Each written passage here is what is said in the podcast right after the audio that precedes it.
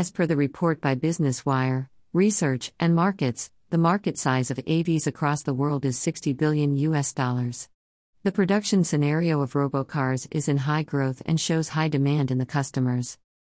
The rise of the production also shows the ads components will also be available in the market.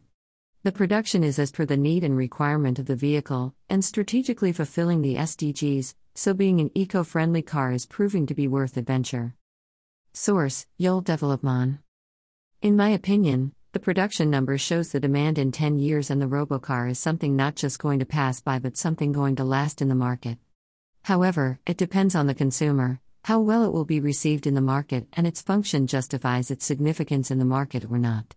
So, it can only be seen once it is launched in the consumer market. Source Statista Autonomous Vehicles Worldwide.